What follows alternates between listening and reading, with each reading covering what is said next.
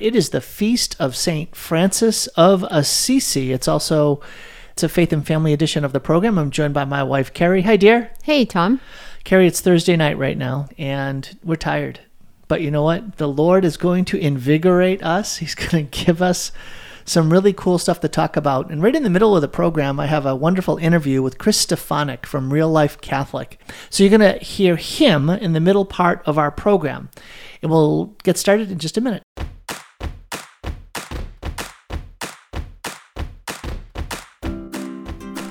And we're going to get started with a prayer. In the name of the Father, and the Son, and the Holy Spirit. Amen.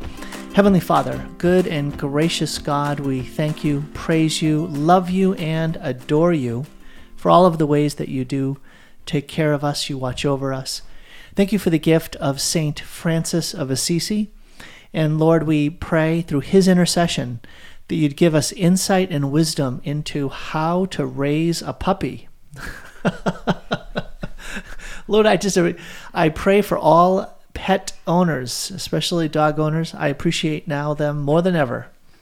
And Lord, just give us the wisdom to be able to understand how to integrate a dog into our family life. We make this prayer in Jesus' name. Amen. In the name of the Father and the Son and the Holy Spirit. Amen. Well, you you were quick to say amen to that one, dear. I don't even. This is one reason I don't like puppies. You do realize they why like we have a puppy. they take the place of like important things. We're praying for a dog. We're praying about a dog. That's uh, funny. You know, I've actually had people ask me because you know, you know how I pray with people, right? Um, on the phone, or I pray with people. Uh, go to their homes, and people had. I actually went over people's homes uh, one time, no, once or twice, to pray over their dog, and it, that's how like meaningful, like the, the the the dog is in their family's lives. I just offended a ton of people. I have no, I have no. Uh out here. It's just we're not. I was never raised with pets, and as cute and adorable as this puppy is, I'm just like so hands off. Been there, done that nine times to you, real humans. I don't know. I think it. You know what it is. I think Tom is maybe that puppies have been elevated to the level of humans? Or they become the quote unquote children or you hear oh my grandchild and it's a puppy it's not really a person? And so in some situations, like when we were at we were at dinner a few months back and the husband said he got an invitation for a puppy shower at his work to bring presents to this couple because they're getting a puppy. It's like, why didn't I think of that? We should have had a puppy shower. it's not too late. I could have gotten meals made because I'm so distraught with this puppy. I need someone to bring me dinner. Well, hey, there is one benefit that you're saying that you've recognized regarding the difference between having a baby and having a puppy. You, oh, you get to. definitely. I'm getting up in the middle of the night, not you. You you haven't gotten up Just once. Loving it, and I will not be getting up. I think that's we so made funny. that really clear. Yeah. no, I I do see the benefits in my mind. I just haven't eh, opened my heart to this puppy, and I do feel a little jealous because she will come into the room and jump all over you and be so excited to see you, and she gives me like a sniff and a look and then walks on. but I haven't really put any in anything. So maybe there's an analogy there of what you put into it, you get out of it. Well, you know what? Part of what's funny in all of this is that we haven't even like said the dog's name out loud. You know, it's it's funny because uh, that's how I don't know how much of an animal the the pet is right now. Our little dog, our little um, it's a yellow lab. See, it even takes me a minute to figure out what kind of dog it is. Yeah. Um, and I know they had like 20 names in the running. So it took a while. But since we were gone when it snowed to Seattle, I took the girls back for homecoming. Um, you were here with the other three little girls. And so they ended up naming it her. Yeah, her, Alaska. So, uh, you know what's so funny? I, on the Feast of the Guardian Angels, I went to Mass and there was a deacon uh, who was giving the homily, and I got so rankled. Um, Is that a word? Rankled? Yeah. It sounds like it's, a word. It sounds like a good word. Getting rankled, you know, when very you're uh, disturbed, right? When you're thrown off, right? You're rankled by something. Um, well, i was sure rankled because this this homilist kept referring to angels as it your guardian angel, you should pray to it and it will watch over you. And I'm like, you know what? You just revealed something to me. You have no relationship with your guardian angel. It's that I guess that's kind of like us with the idea of a patron I mean not a patron A saint, puppy? a puppy. a puppy referring to a puppy as a dog and, and and having that sense of relationship, right? Having a relationship with the dog. And hey, it is the feast of St. Francis, right? And they used to bring animals to be blessed, right? We came from St. Francis Parish. So I'm trying, Kari. I'm really stretching. I don't think St. Francis is all keen on everyone referring to him as the pet saint. He's like, you guys kind of missed the whole purpose of why and what God was Yeah, what to happened me. to Lady Poverty and what happened to the Eucharist. It just kind of all got left on the sideline for the the puppy hippies or something. I'm not sure. that's so funny. But um no, I think this is the thing about the puppy and a dog is some people I've talked to discovered that they needed a dog later on in life for their son or daughter who was in need of a physical intimate connection with something that would just love them no matter what that would bring out of them something that they could not bring out as parents. And for us we knew that there were a couple of kids that really would benefit from that kind of unconditional love. So really for me this just takes the heart out of it. It was a strategy to help a couple of our kids and just kind of getting through life and having that relationship with that animal just be there for them no matter what. And i know that there's going to be huge benefits from all of that and i know the puppy will find her way into my heart. But just right now i think i'm so overwhelmed with life Tom went out and got a puppy. so it's kind of go we're talking about this at our therapist sessions and she's definitely agreeing that Tom made the mistake. So I'm just hands off letting you take You the full know- blame. Just kind of put it out there, she is joking. So we talk about way more important things at our therapist session. Oh, well, Not, we're not moving to say to that we don't believe town. in therapy, but we Oh, don't. We're homeschooling not seeing a therapy right now. Let's But go get a puppy. Well, when people ask how's it going, I just say I don't even say like, "Oh, we're really really busy." I just say um, one word: fire hose. Is that actually one word or two? You know, the funny I just thing say is fire hose, and you know what? People get it, and they just they're like, "Yeah, I, I get it." That's so interesting. I thought it was more of a fire hose with the re- revelation of the whole way in which we were experiencing the culture in Seattle. And now I don't consider it a fire hose. It's a different kind of revelation where back in Seattle, it was more just like fundamental ways of seeing were being shifted and fundamental ways of how I was seeing our future and where we were going to live and our community and our faith. When that got rocked and got broken apart, that was just like, and then just this revelation of what God was about was just so intense. Now I just feel like uh, we're got the backpack on and we're climbing Mount Rainier. it's just a steep, steep climb, but it's more of a physical labor. I think the other labor in Seattle was a spiritual, emotional labor that just was harder for me. It was a harder kind of labor.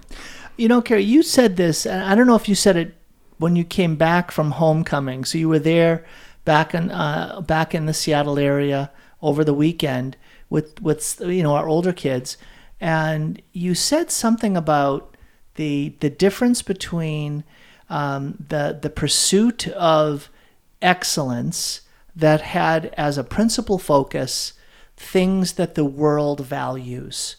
So whether that was like success in the eyes of the world, sports, career, educational goals being paramount, being socially adept, you know, all that sort of uh, cluster of values and goods that sort of make up a certain like thrust that people pursue in life and pursue for their kids versus what we're experiencing more over here, which is again a pursuit of excellence, but there is a shift in the constellation. It's like you're looking at a different set of stars in the sky where the the families uh, have a tendency to be much more concerned about what's their moral character? Are they working hard?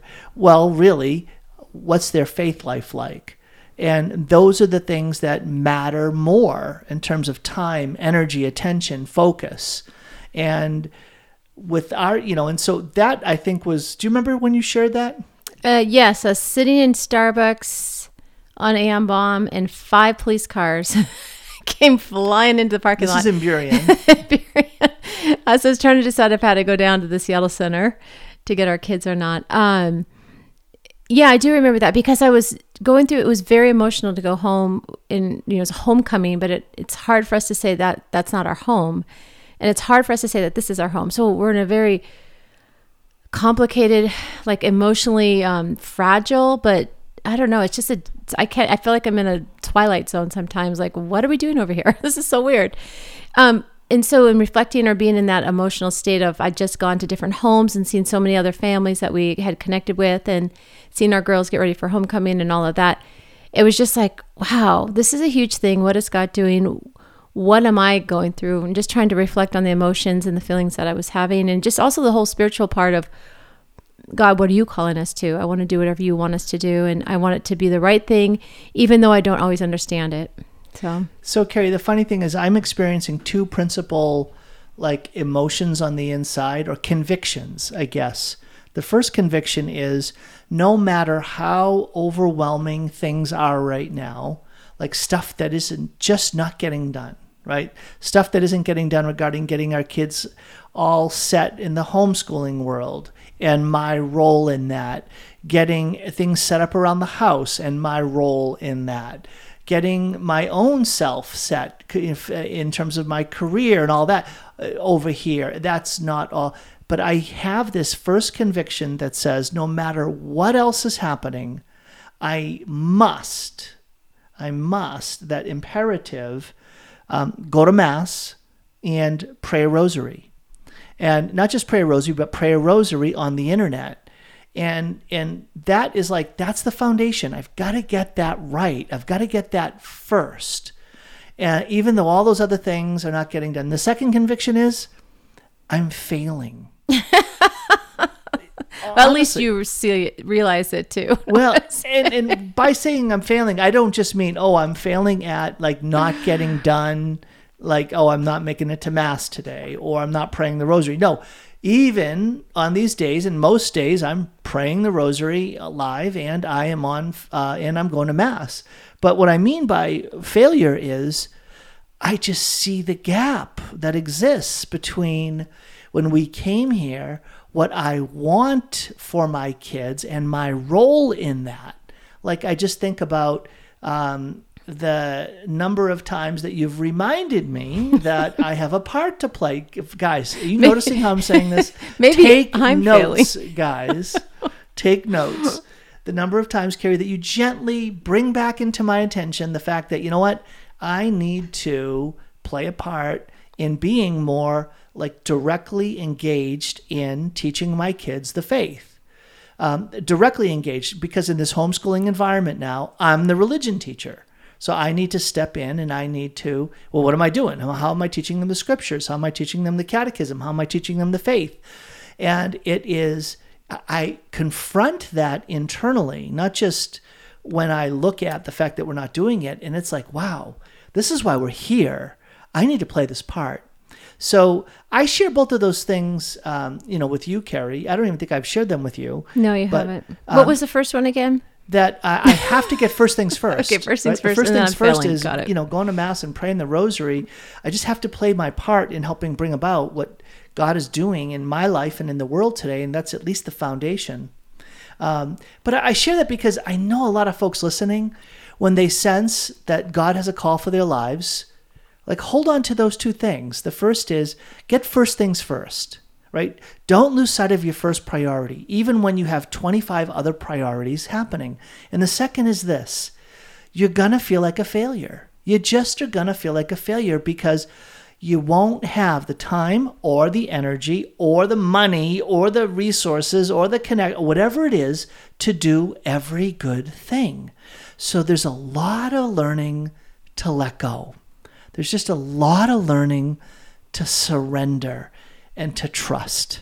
There's a lot of trust, Tom, and I think I've felt like since we've moved here, it's been a real struggle for me to maintain some kind of um, routine or find good habits in the morning and at night. And I, I do feel a little bit like I'm on that spinny wheel that the hamster runs on, and I'm just running, running, running, trying to catch up or trying to get the thing to go somewhere. It's just going in circles. I mean, I do feel like we are climbing a mountain in that it's every week we're getting, we're making altitude um, progress and growing. But I just also feel like that's a long ways up. And I don't know. And I'm just, I guess I'm just confessing that it's been a really hard was it month, five weeks, six yeah, weeks? Like five weeks. Yeah, I just felt out of Kari, sorts. you know what you need to do? need to reboot. reboot Live is it's an initiative of Chris Stefanick and Real Life Catholic. And I interview Chris. I actually interviewed him yesterday live on Facebook. And you're going to hear the audio version of that interview in the next segment of the program. And then Kari will come back afterwards and we'll continue with the Curran crew. All right, everybody, I want to welcome you to Facebook Live. I'm here with Chris Stefanick. Chris is with Real Life Catholic, and he's given me some time today. Chris, I'm super excited to have you here. Uh, you're someone who is really li- literally living your life on the front lines of bringing the gospel to Catholics to help awaken their faith. So, Chris, just as we get started, um, would you lead us in a prayer for the time that we have together? And then I want to hear you share with our wonderful listeners about what you see God doing today in the church to help awaken faith. Yes, in the Father, Son, and the Holy Spirit. Lord, we praise you. We thank you. We love you. You don't only redeem us, but you've allowed us, out of your great love for us, to be part of your plan in the redemption of others. You share with us the joy of sharing you. Man, what amazing life that you that you are God share with us. Uh, we ask you to help us to, to faithfully follow you and to share you with everyone we know. Mary, our mother, pray for us in the name of the Father, Son, and the Holy Spirit. Amen. Thanks, brother. Amen. That's beautiful, Chris. So, Chris, uh, you uh, discerned this whole reality called reboot, and one of the the specific reasons I'm having you on here is to promote an upcoming reboot live event. But for folks who are just new to you or to Real Life Catholic, talk a bit about what you're doing and what you see God doing today. Yeah, we, our whole ministry is really about coming back to basics, focusing on the core message of the gospel of Jesus Christ and how to live that out in your daily life every day. And for all the bad news you hear about the church and all the bad things happening in the world, uh, it, the, the joy is that we still have the solution to every single problem in, in human existence. Every problem in the heart, in the mind, in relationships and family, uh, the you know the problems people run into when they when they have a poverty of joy and of hope. We have it. It's Jesus. I mean, it, we just got to be known as the church of the gospel again, man. We have to come back to, to what changed the world 2,000 years ago. And not just for the sake of the church and, and the world, but for our own sakes. I mean, it's so easy to get sucked into all the all the darkness out there right now. This is a constant battle for those of us who who uh, who are on the front lines or who really care about the church, who are in the heart of the church. It's a constant battle, and Jesus is calling us. You know what? The heart of the church is His heart, and that, that's that's what that's the heart of life. That's what that's what this is all about. So uh, the reboot event, the whole ministry, Real Life Catholic. It's all about about coming back to that. So when you bring this, the core of the gospel, when you present Jesus Christ with a sense of vibrancy, witnessing in a radiant way to Christ alive in you, what do you see happening? What happens to Catholics when they discover, as if for the first time, the gospel that's been presented to them their whole lives? It blows my mind. it really does. Uh, so we we work with outreach teams for about six months before I come. So for me, the big win happens before I even get there. You know, just by virtue of, of being invited to church, even if people don't come, they they they have that. That's that's the tip of the spear with the gospel message. It's wow, someone invited me to come to to a relationship with Jesus. That's that's my. They don't forget that, you know. Um, and then and then when I get there at the actual event, we typically it's typically a sold out event, wall to wall. Um, and you know, around half the people who come aren't regular insiders to church events, right? Uh, which is really kind of cool. That's that's the target audience. I've had pastors tell me up to seventy percent of the people there are not regulars, so they're not coming because they have watched uh, Chris Stefanick's TV show on Amazon. You know, okay, they're, they're not they're not fans of Catholic stuff. Um, a lot of them come and aren't sure why they're there. It's like, well, a friend invited me, and I want something more for my life. It's some vague sense of, yeah, we know why they're there, right? Because the human heart is made for God. Um, but but the response is it really blows me away. And I, I, I guess if I had more faith, it wouldn't blow me away, right? Because we should know that the, the response is going to be amazing when you focus on the on the gospel. Human beings are made for the gospel. We're made for the message of the fact that we're created with a purpose. That that when we wander from that purpose, God loved us anyway. That He died for us. That He rose from the dead. He conquered death. Um, this is the best news ever. This is the the news that we human beings were made for um, so the response is an overwhelming joy. Uh, uh, from people who are disengaged who come, they're surprised to find that which they've always been looking for. Uh, for those who are engaged and are tired, uh, there's an explosive joy, um, smiles, applaud, tears, because you know it, it's almost like a hey, thanks for giving me permission to be happy about being Catholic again. I've been wanting that permission. I've been, I've been wanting something to be excited about again with this. Uh, so I mean, this is this is the thing to be excited about. It's it's the, it's the gospel, the kerygma. I love that. So, Chris, right now there are a whole bunch of people watching us live on Facebook as well as folks listening to this program. And there are folks who are like, you know what? I need to hear that fresh presentation of the gospel. A lot of folks that will stumble into, just like people might come to, to your reboot events and just like, why am I yeah. here? What am I yeah. doing? The live reality of Facebook is that people also stumble onto a page. Here's a live stream going on. And right now, there are folks who are like, you know, I need to know that Jesus is the living Lord right now in my yeah. sister's life, in my family's life. Please pray for me, pray for my families. Yeah. There are folks right now crying out like that.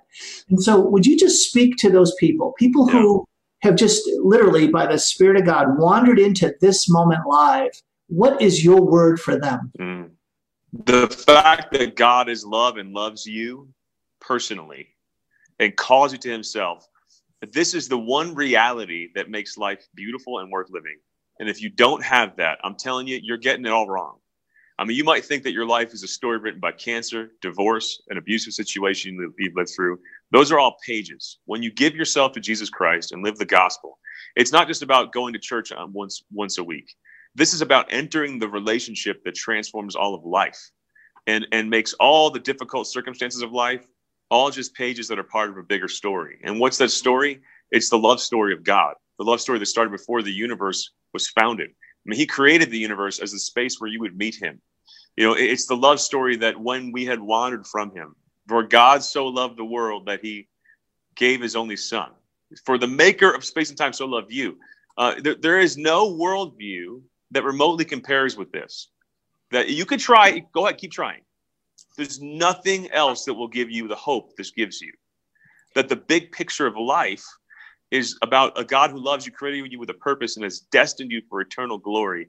And the awesome thing is that you know, for all the things that come along with that relationship with God, just like within a marriage, there's so much that comes along after you say yes to that person you marry. Uh, fundamentally, that relationship is very simply about entering a love that you could never have merited, you could never have earned. You say yes to it, and it's a free gift, and and and then you live out that that free gift for the rest of your life. Um, that's what that's what the faith's about. Stop complicating it. That's what life is about. That's what makes life beautiful. That's what makes life beautiful in the worst circumstances of your life. It can still be painful, but you, you have a reason for hope, compelling reason for hope. We tell people to believe in themselves, to be optimistic. They can do whatever they want. We've never had more self loathing, more self doubt, more people who live life defeated. Why? Because we're telling people that and not giving them the reason anymore. Jesus Christ is the reason. Yeah. Yeah, I'm talking today with Chris Stefanick, and please, I want you to check out reallifecatholic.com, reallifecatholic.com. You can also check out Chris Stefanick's page on Facebook. Chris, as you've mentioned that, so this reboot event happening here in Western Washington, this is just one of, of a series that you've been doing now four years. And I, when I was talking with your scheduler, she's like, "Yeah, we'd love to have him come to your area. It's now 2021 where the next openings are. So God is doing something. So yeah. when you mentioned earlier that folks could be a bit discouraged by what they see, what uh, what would be your sign of hope for them that Jesus Christ is still moving in ways that are in fact reinvigorating the church? Yeah, I, I mean, God, it, it, John Paul II said, God is joy. And, and, the, and the joy we feel is a bit of the joy he, he experienced when he created us. I, I just love that. Uh, I'm paraphrasing what he said, but he did say God is joy. You know, I, I, I uh, and he, Jesus said, I've told you these things. In other words, I've given you this whole body of teaching, so my joy may be in you and your joy may be complete. Um, the real sign to me of God's presence and blessing on this, uh, which uh, this movement really of refocusing on the heart of the gospel message and and simple living it out every day. Not that we avoid hard issues, we don't. Not that we avoid, uh, you know, the things that the world would want to say, like this is this, the, the church is at odds with the world in this regard. So we're not going to shy away from things, right? Um, but really, it, has got to all be rooted in that message that changed the world 2,000 years ago. And, and when we focus on it, uh, for me, uh, the, the sign of, of, that gives me hope is when I see people's joy in response to this message. You know, and you know, I think of if, if you're in a fight, your skin gets cold, right? That's your body's response uh, to the fight you're in, because your blood's rushing to where you need it to, to stay alive. Uh, I think with with the problems in the church right now, the problems in the world right now, we have to rush back to the heart, to what we need to keep pumping and to stay alive in the midst of all this. Hmm. And when we do, there's joy at that heart. So, Chris, uh, a lot of folks today have pointed to the Eucharist, to Jesus Christ's presence, the living Lord present as Eucharist in our midst. And in the midst of a time where statistics and surveys are telling us that only about a third of self identifying practicing Catholics actually believe that Jesus Christ is really and truly present there as Eucharist. How have you seen reboot events and your own ministry help to awaken or revive um, a, a, real sense of expectant faith yeah. that this is Jesus and he's here to meet me as Eucharist and awaits me yeah. in the Eucharist?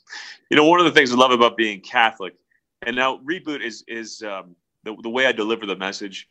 It's it's definitely friendly toward your non-Catholic friends. I mean, I've, I've had a lot of pastors of, of, evangelical churches come, of Lutheran churches come, just say, man, they just loved it, and people got so much out of it, you know. Uh, but uh, they're they're not going to miss this, and, and, Catholics who come are not going to be confused about this. Uh, the way I deliver the gospel, the way we Catholics should deliver the gospel, isn't to say that we have this gospel message and then the church is a little add-on, uh, you know, a footnote to it. No, um, you know, he gave his life for us. And where do we receive that? Where do we experience that? In a very real way. I mean, we can in prayer just by accepting Jesus as Savior and Lord, but you know, our altar call every Sunday is body of Christ, body of Christ, body of Christ. It happens right there at the Mass. Mean, this is my body given up for you. This isn't something that's an add-on to the gospel. This is how we plug in directly to the cross. You know, we talk about his forgiveness and we can and should seek forgiveness. You know, if you're listening right now, ask the Lord to forgive you if you got something between you and Him. But what an awesome thing to experience Him in the sacraments and to hear, I absolve you in the name of the Father, Son, and the Holy Spirit. I mean, this completes the, the kerygma. This completes our, our hearing of, receiving of uh, the message of the gospel. It's, it's, it's, the beauty that we experience in the church. Um, so, uh, you know, as a Catholic, it all, I'm sorry, I, I get so excited about these things was I answering your question, or was I going off the rails a bit? no, it's just that uh, it, it, again, if you look at statistics about Jesus and the yes. Eucharist, it's like it. it's really just yeah. discouraging. But yeah. this is really I, the Lord. Go ahead. That's it. That's it. And I, I think that the, the, those statistics they they may come out of poor catechesis. I think they also come out of poor evangelization because if you're catechizing someone, if you're telling them uh, about transubstantiation and about the Eucharist, and they haven't received that that core message of the gospel that God loves them, gives His life to them, calls them to communion with Himself. Um, then their reception of the Eucharist and these, it sounds like doctrines that have nothing to do with real life.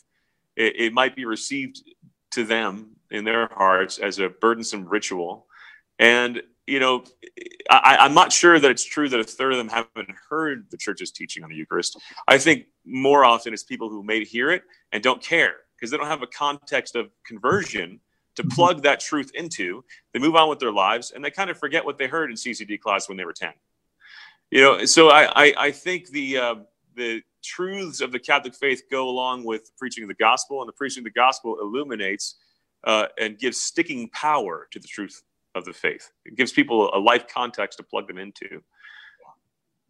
Well, and for me, I, I just I have d- discovered again and again how many Catholics will experience either their like awakening of faith, right? They're like a, like a let's call it their adult conversion or awakening of Right. faith in the presence of the Blessed Sacrament Oh in yeah. a time of adoration, you know, Yeah. or they experience a tremendous healing. Like the Lord is there to Mm. heal in adoration. It's real. It is. It's real. Jesus. It's the living Lord, really alive. Like my oldest daughter, when she went to uh, one of the Steubenville conferences, and in in the midst of thousands of young people gathering around the Eucharistic Lord, you know, there in adoration, she was touched deeply, and it just broke her heart open in a way that set her free, and it was just so beautiful. So Praise when I God. It's like why don't we like we need to lead with jesus like lead with your strength Yeah. right and and don't hide and don't like dismiss or shunt off into the side no let's bring jesus front and center as Oh, yeah. eucharist Yeah, I have, I have some dear friends whose marriage was was on the rocks. They were about to get divorced, and a, a spiritual director told them, "You need to sit down in a holy hour together uh, daily." And, and their marriage was totally healed just by sitting together in front of the Lord.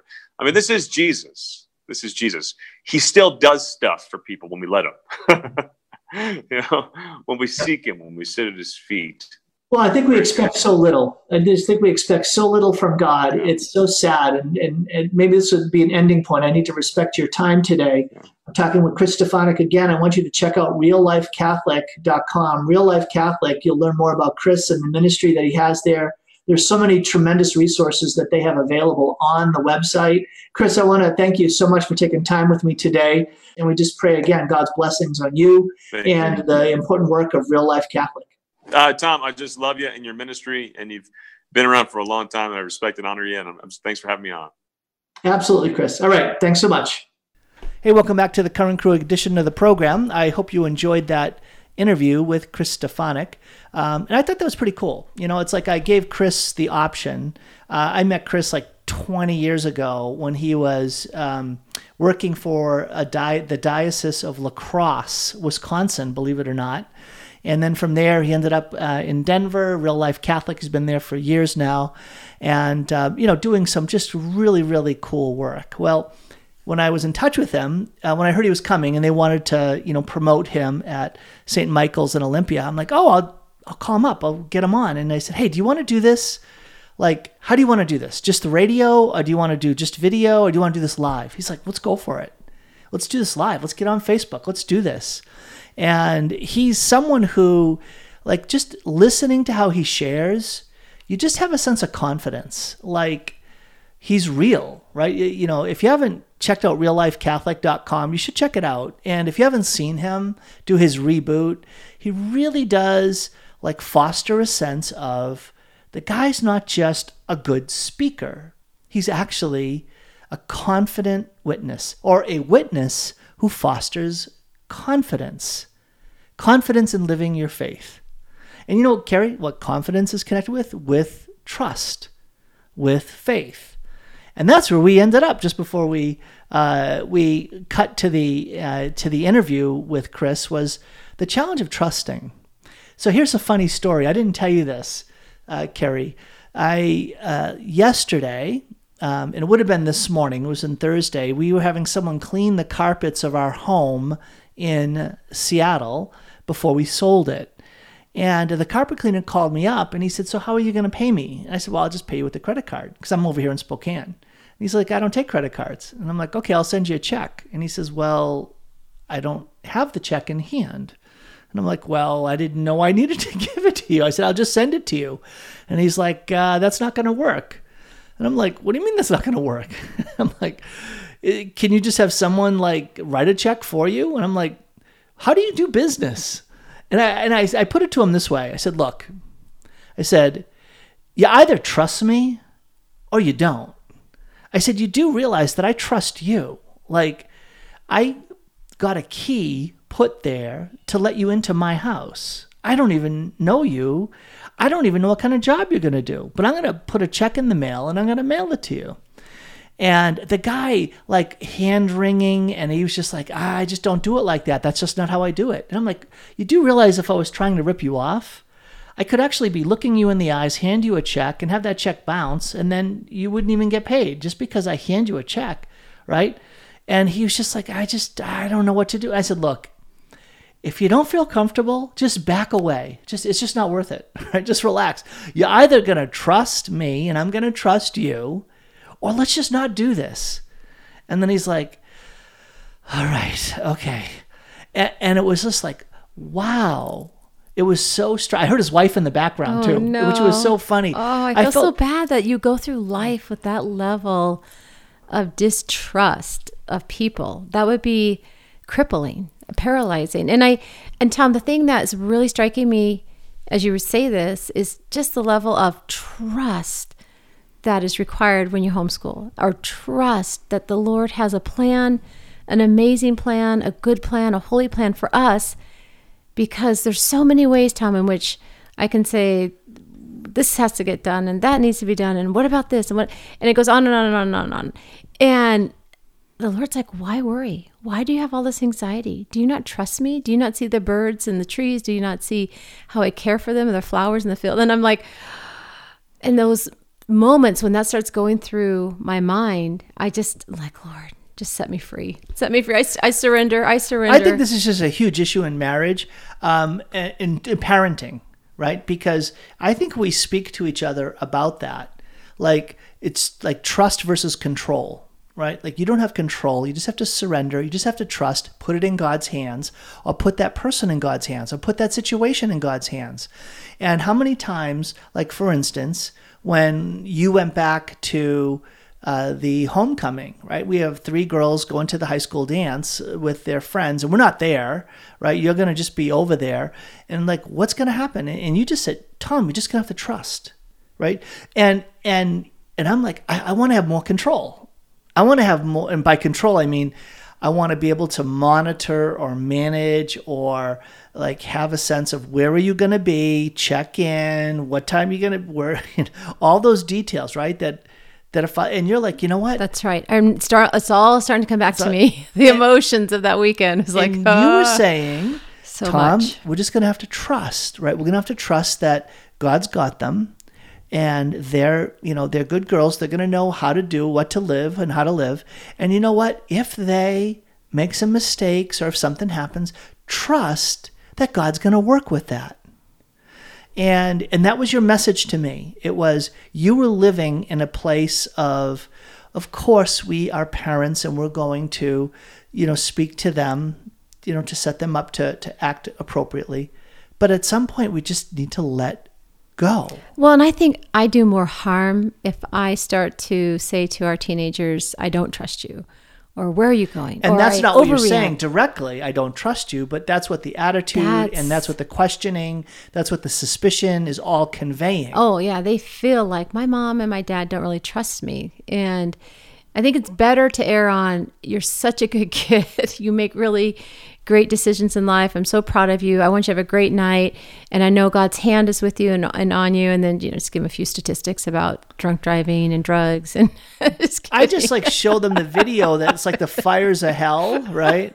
And and that deepest hole in earth that have the voices from hell coming up out of it. right? No, but then I speak that message to you when it comes to, for instance, the gap that you experience, like that sense of being out of control Yes. regarding homeschooling. I really like the word control because we were talking initially, you said trust, but I think in marriage, Tom, it's more of a control. It, and I guess you can interchange those words depending on the degree to um, human effort or control or exertion that I put upon you to like, we got to do this or we have to figure this out or what am I going to do with blah, blah, but blah. you always do it with a smile and a positive attitude. Smile, happy over drinks, And you laugh about it. So let's go on the dance floor and do a little dance because I'm just so free flowing right now and feel great.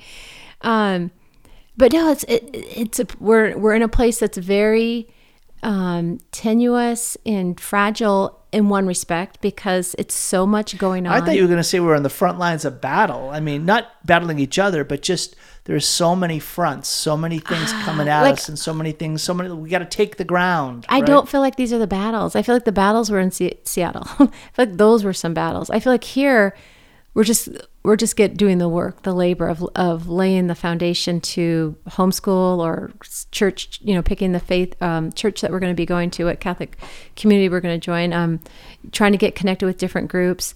I don't feel like I'm in a battle anymore. I feel like I'm just trying to get set up for whatever God has for us, and just in the midst of that. I'm feeling just like overwhelmed and working, and that's why God's just laughing, going, "This is nothing Hey, let me to give you a puppy. a puppy. Alaska. Oh goodness, Alaska, but she didn't. They didn't. Um, and so I think um, the control thing that is where I just really felt convicted with just you know what, Kari, if you don't get the dentist appointments made this week, if I can't find the doctors I need, if I can't change over all the addresses, if we don't know what to do with the you know getting a car for the snow, whatever it happens to be, it's like these are okay. These are not going to break you. These are not go- these are not life-threatening issues. It- if you want to really put your life in perspective, I got like a few stories to share with you about what's really going on in some of the homes and people's lives. And so just to remember that and Tom, I feel like I've lost my rhythm of morning prayer, going to mass with you. You've been going to mass without me. And I think in all the midst of all that, it makes my foundation very shaky because I forget what the first things are that are so important, especially in this in this season. But anyhow, it's just been a struggle. I'll get there. I'll find it. God's gonna has He sees this. He knows my tomorrow. He knows my next year. He knows my forever. So just entrust it to Him. Say, Lord, with goodness and kindness, I serve you and love you. And So you know, when I pray on the uh, on Facebook, I pray the Rosary, and I'm praying for people. One of the scriptures I lead with most often is the father whose son is uh, possessed by a demon, who says, "Lord, I believe. Help my unbelief." That's just so powerful. And I'll leave that one with you here, folks.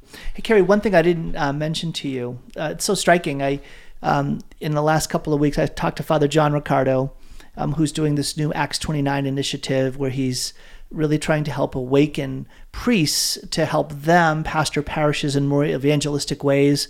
And then talking with Chris Stefanick. Um, and after the interview, we are just chatting a bit. He says, Tom, how's it going? What's going on in ministry and all this? And I said, Well, we moved. And I told him uh, not only, you know, here's why we moved. And he says, like, makes so much sense. I get it. And then I said to him, God's doing something here. There's a movement going on. And it's so funny. I, I, I don't know if I've said this on the air before, but I'm telling you, I'm hearing about, like I heard today about another three families, a couple days ago, another three families moving to Spokane. How do you hear about three families? If they're coming together, or just three different people? I was talking with a fellow who works uh, in the mortgage industry, and he said, I've got three families right now I'm meeting with who are selling their homes and they're looking to buy homes in the Spokane Coeur d'Alene corridor. No, I, And I said, why? Oh, Because they're Catholic and because of their faith, and they're looking to get rooted over here. It is happening. It's happening. I mean, it's like, it's there's something there's some I, I don't think it's it's the twofold thing they're realizing they need to leave a certain place and they realize they need to go a certain place in order for their family to be at a certain place there you go and so i mentioned that to chris and he's like he had to run he had to go like shoot some video or whatever He said he had to shoot some basketball. yeah, yeah, he had to go. He had a pickup game going on. He just, you know, kind of stepped off to do the interview, and he said, "Tom, I want to, I want to talk to you some more about this." And so he's gonna, he's gonna call me, and we're gonna, you know, chat some more about this thing. But it was, uh, it was so striking to him. Well, he does travel a lot throughout the country. travels all over the country. He would know what's going on in the different pockets because there's some very isolated, you know, dynamics going on in the different states or dioceses that are. I don't know. I just know our little place. Right. So kind of what he does in some ways is I, I'm going to use uh, uh, I'm going to use like um, an analogy. Would be like a Billy Graham crusade, right? Where you have a whole bunch of churches working for a long time to fill up a stadium to get a whole bunch of people to come, and then there's just kind of this wow moment. And um, it, it, he, I think even Billy Graham talked about his crusades as like um, giving dirty people um, a shower because now they get washed off, but now they have to be taken care of. And so now they go off back into their churches. And so he does this sort of for for parishes. Does he He'll come, in- by himself, Tom, or is he with the team? He comes in. He has like a, like a, a guy that does some music with him. Oh, okay. But it's mostly um, the the message that he speaks, which is the core of the gospel, but does it in a way that again is as a as a radiant witness, as a convincing witness. Yes. And then it, it just he has a style and, and a tone that is able to like draw people back. And a message that he said you heard during the interview is that it's oftentimes pastors who are like, yeah, these folks aren't coming. Right? These folks aren't really coming typically to mass, and so now they're so he's he's being used to try to draw people back. But then he leaves, and now it's up to them to carry forward with um, what it is they're doing. So on October 23rd at St. Michael's in Olympia, go uh, go in and go see Chris and and, and you know get, immerse yourself in that experience. But then take what what happened to you and bring it back. So we've had some things like that happen around here in just smaller ways. Like I can't tell you the way in which I am touched by uh, like the Lord is just really taking care of us by connecting us to families who are helping bridge the gap to get our kids to do church stuff. And and I'm just like I'm really like moved by that because I'm like how are how are we going to get our kids to want to go just as a for instance one thing to go to this Latin mass well, what happened tonight at dinner, right? Uh, at dinner, it was like, yeah, our friend said, why don't we go to that Latin mass and then afterwards go do something? And I'm like, I think there's a sleepover involved in that whole exchange. they didn't tell me anything about that. no, but there is. yeah, you're right. I, it's been incredibly grace filled. The first two weeks, so there was a lot of tears and, and hurt, and there still is some remorse for sure. But the way in which our kids are just opening up to faith and to the peer group that they're surrounded by, being in two co ops, we're in the Spokane co op and the Coeur d'Alene co op, has just amazingly shocked me with just the receptivity they have to faith and to even the Latin Mass. I'm like, really? You want to go to the Latin Mass? It's great. Um, going to youth group or going to outings with just kids that, you know, don't swear or don't just do things that are like you take for granted, I guess. And I mean, when I say don't swear, that just encompasses a whole culture that's in the Taking fam- the Lord's name in vain. that's right. in the in the homes um and it's just been like wow lord you are doing something you are actually setting our kids you are actually moving and these are the important things even though the academics aren't like rigorous because i was like oh i don't know how rigorous this homeschooling is going to be for our high school kids um, but it can be it's just it's hard to get there because it depends on mom Honey, you got to trust. and Just dad. let go. I know, just let go. But what we're trading in is faith, and so I I feel like there's I'm counting the cost, and that is priceless. Well, and you talk about trading.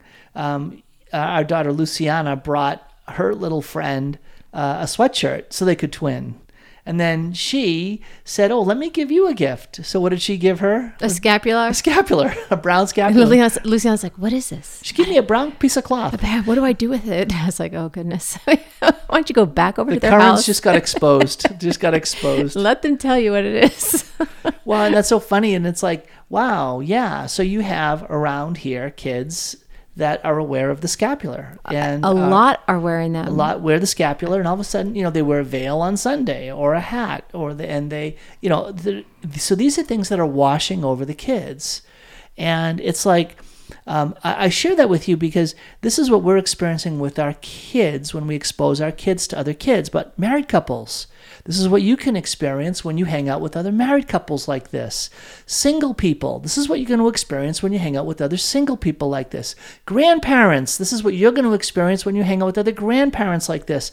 Faithful Catholics at your own parishes or in your own Catholic schools, wherever you are, you need to keep your eyes open, look around, discern, and then engage in intentional relationships with other Catholics who will help you have that environment, atmosphere, uh, the ideals of faith all around you. So it's not just about, oh, you got to move to Spokane. No, you've got to move in your own world. In your own world, wherever you are, you have to move away from things that'll be toxic for you and move towards things that'll be life giving for you. I just feel like it's so much easier now that I don't have to compete with all the old friends, all the old um, connections that our kids had. And it was just, even though it was painful, it's just a fresh start and it's nice kids and it's faith filled families. And it's like, wow, God, you're good. And I've just been so blessed by so many families that have been incredibly generous, inviting us over for dinner.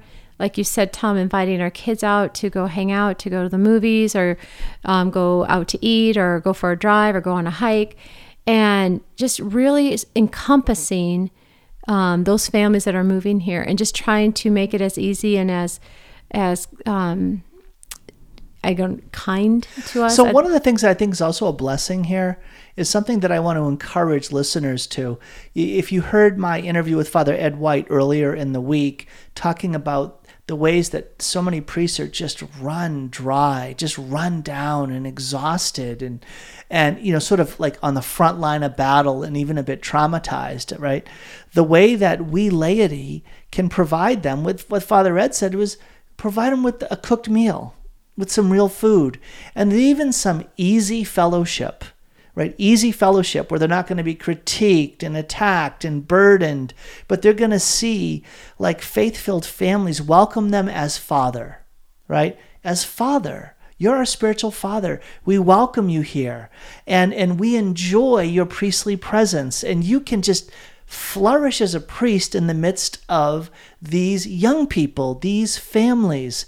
I see that happening here right? I see that happening here, and and I'm more aware of it now because of what Father Ed shared on definitely. Wednesday. Yes, definitely. That would really inspire one to say, how can I help that priest? Instead of critiquing him and, and complaining and saying how he's falling short, just like, oh wow, this is my fellow brother in Christ.